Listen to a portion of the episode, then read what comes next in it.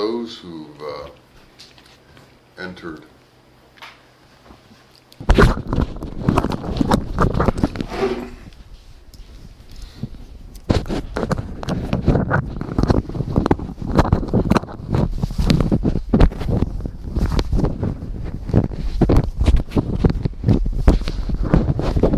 Those who've entered the journey for some kind of spiritual understanding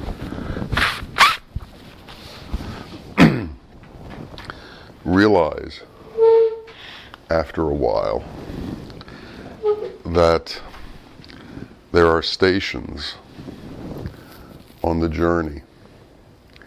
There are steps, there are hills, there are plateaus.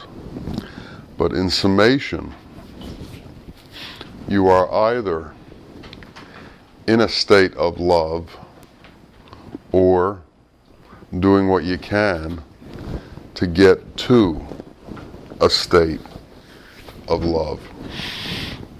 And herein is a key understanding.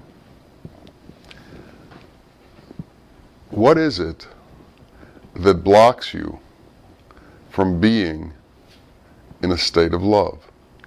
What is it that blocks you from being spiritually attuned? And spiritual attuned means being in love. What is it that blocks you from that? What are the waves that come over you that take you from the peaceful, tranquil, anxiety free station of love to the angst ridden states of not love? What is the operative force that makes this happen? And how are we involved with all of that? For each one of us, there has been a lifetime of experiences that have in some way formed the attitudes that we take towards things and the way we perceive things. We've all come to a similar conclusion in that we've determined that love is a necessary part of our existence and we are striving to make it a permanent part of our existence, a permanent state for our existence, or we wouldn't be here. We wouldn't be gathering in these kinds of circles. Yet, we know we're plagued by inconsistency in the attempt to remain in that place. Some of us have had much more severe encounters with the world than others. The world has been easier on some of us than on others. And our reaction to the world has been depending on who we are, more or less violent. And the world's reaction to us, depending on who we are, has been more or less violent. Let's look at one of the penultimate encounters in our religious history of the violence of the world attacking and yet love being sustained. The world of Christianity is covered with statues and paintings of Jesus hanging on a cross. And what's the point of this cross? The point is that he was being tortured to death. Now, how much more severe and violent is the world going to get to you than torturing you to death? Literally. And in this literal torture to death, what was Jesus' response? Forgive them, Father, for they know not what they do. Now, we have to use all of these images we've been given in religion and all of these understandings we've been given as examples for our own existence. What is the torture in our own life?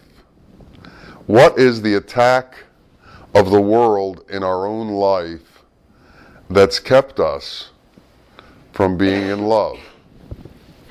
Does it reach the state of what happened to Jesus as the Christians understand it? Uh, does it reach the level of being tortured to death? Well, for some it does, and for some it's much less.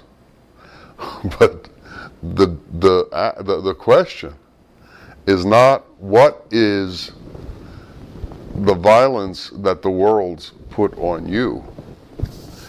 The question is, what is your reaction to that violence? Because in the story of the Christ, he passes. He's actually killed on the cross. Yet, he stayed in a state of love. He did not lose the focus on reality. He did not stray from the point that he came here for.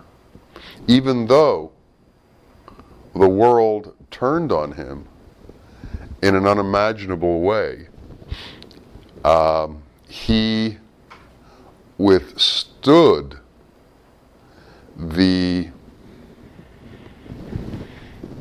impulse to react as he could have and destroy what was attempting to harm him. There's a, a story of the prophet of Islam, Muhammad, in a city called Taif, where stones were being thrown at him, and he was injured. And Gabriel came to him and said, What is the retribution that you wish to take here? Or something to that effect. And the prophet responded that the children of these people would or could be believers, and therefore he was not going to get involved in retribution. He was not going to react. This restraint of action works on more than one level. There's the restraint of physical action, but then there's also the restraint of internal action. What are we doing on the inside while all this is going on or while we feel attacked by the world? What's happening to our insides? Are we boiling? And are we holding onto our chair so we don't get up and kick somebody? Or are we biting our tongue so we don't scream at the top of our lungs? Or are we tranquil? Job is, of course, the example of the world attacking him from every direction. From the north, this occurred. From the south, this occurred. In the west, this occurred. In the east, this occurred. And it all was destructive to Job. And Job sat tranquil, disaffected, unaffected, and in a state of belief and love. Is the example of Jesus that it's more important to give up your life than not to forgive? Is the example of Jesus that life is a fleeting moment that can impact your eternity? And you better be careful how you treat this fleeting moment and what degree of importance you give it. Because you could be misplacing your entire existence for what you think is real. How do we get a grasp on the beyond of where we are when we can't see the beyond of where we are? How do we get a grasp on resurrection when we don't notice resurrection or can't see resurrection? Is faith alone the answer? Or is there something more than that? Have we, through our experience of watching the world, learned about its vagaries and how everything, in fact, disappears in it? Don't we see from watching current events or reading history or learning about the way the world acts that it acts in a way that doesn't have much to do with love? And if we want to put our seat in the middle of this world. And we want to orchestrate this world. And we want to wave a baton and make things happen in this world. We are going to be subject to all of the things we've read in the history books. And we're going to be subject to all the trials and tribulations and difficulties that everyone who participates on the world's stage gets. Now, to be on the world stage doesn't mean that you need to be sitting in the White House. It just means that you're looking for reaction from whatever's around you. And that you are playing to what your senses perceive, as opposed to playing to the next world. These are all machinations that we constantly go through. And of course, when your right arm has just been sliced and the blood is spewing from it, and the pain is running through it, it doesn't mean that the pain and the flow of blood doesn't cause effect. And it doesn't mean that you shouldn't get bandages. And if one understands psychic trauma, one also understands that psychic trauma is no different than physical trauma. The pain of the trauma is just as immense, and the healing and the bandaging are just as necessary. but what was it about Jesus that bypassed the need for physical healing?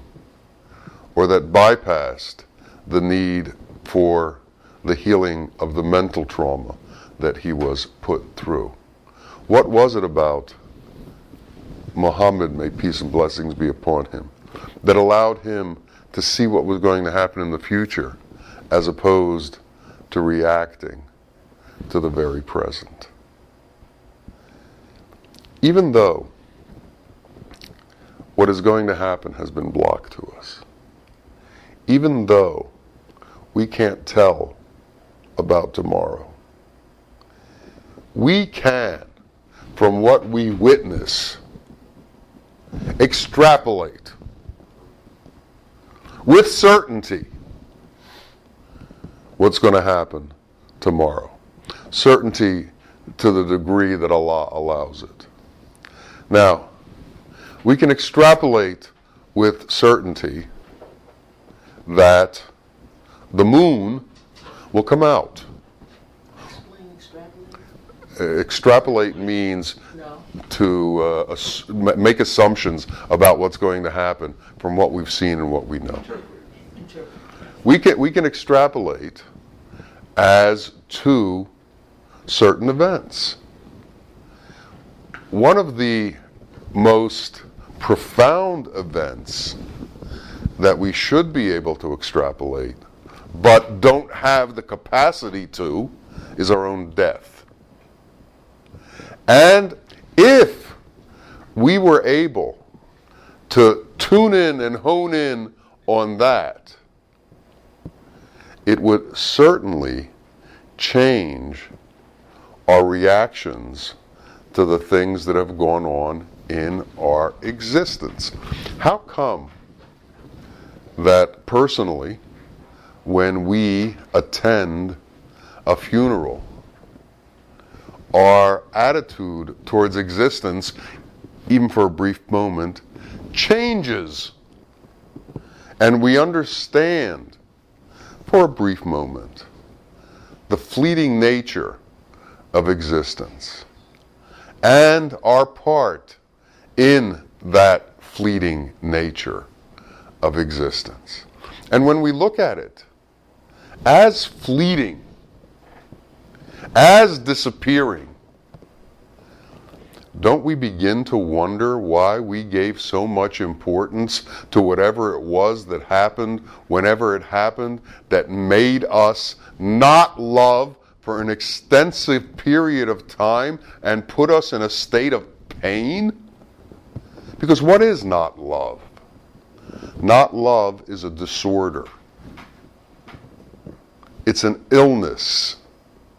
And that illness consists of various forms of mental and heart aberrations. It consists of jealousy. It consists of greed. It consists of wanting and needing in an overwhelming way things in the world that are going to fall out of our grasp within a matter of time if we extrapolate our existence appropriately. Yet, for the moment of satisfaction from holding on to gold, we would give up our eternity. And what is the satisfaction of holding on to gold? Realize that it's almost entirely mental. It's a hallucination. It's what you think you can do with it. And when it comes down to the doing, what's the satisfaction after you've done it 19, 35, 48, 107 times? It is as difficult for the beggar to give up his penny as it is for the king to give up his kingdom. And Allah asks the same thing of everyone. Everything He doesn't differentiate among us. And his demand from us is no different dependent on our status. Whatever we have, we're going to give it up. Notice I said we're going to give it up. I'm extrapolating because we have no other choice. And we can pretty much assume that that's going to happen. My teacher used to talk about the coming of the Messiah and how people have been waiting for the coming of the Messiah in order to save them from their tribulations. And then he said, And how many people have died waiting for the Messiah? And what are you going to do? Are you going to sit around and wait for the Messiah? Or are you going to take action on your own life? And become that which is capable of the reality of witnessing the Messiah. There was a Christian sect called the Shakers in the uh, 1800s in the United States. And the basis for their point of view was a vision that uh, a woman in the sect had, which was every single being has to make their being capable of being the Messiah. They have to reach the level of purity that the Messiah can become. The Messiah is, but the responsibility is through us. So we become the Messiah for ourselves. The Quran says, if you save one life, you've saved the entire universe. Imagine if you become that one life that is the Messiah, or that station that is the Messiah, the Savior, through the clarity and the purity that we're capable of internalizing and becoming ourselves. Do we have the belief system that's strong enough to believe that that's capable of coming within us? If we have that kind of a belief system, then no matter what the pain, no matter what the trauma, no matter the severity of the wounds, they can all be put aside. They can all be put aside because they are the hindrance to being in the state of love. And the work to putting them aside is the path to love. But as long as they're there, we're not in love. We're working at love because we're still doing the getting the crap out work. And the getting the crap out work is very important work. But it has to be done. And we have to become pure. We have to become the state of non hypocrisy, where we actually can say what we think because there's nothing there that we're ashamed of. There's nothing that we hold inside of ourselves that needs to be hidden because we love. And love burns, not love. Love burns all of those things that keep us separate from each other. And all of these wounds, in a very profound way, keep us separate from each other and keep us separate from reality. Because as long as we're separate from each other, we are separate from reality. So we need to become healed. We need to be our doctor and we need to become healed. Nobody else is going to heal us. We need to become physically healed and psychically healed. We need to become healed in the most profound way possible, which is to become pure. And in that purity, we can reside in that state called love. And then the world has no impact on us. I remember taking Bawa uh, to see some um, places of interest uh, when he came to visit me one time at our home. And he said to me quite literally, You know, I have no interest in these things of the world. And when do we get to that place where we can just say, You know, I really have no interest in these things of the world? My focus is on love. May that state come to each of us. May that place come to each of us. May that peace come to each of us. And may that reality come to each of us. Amen. Amen.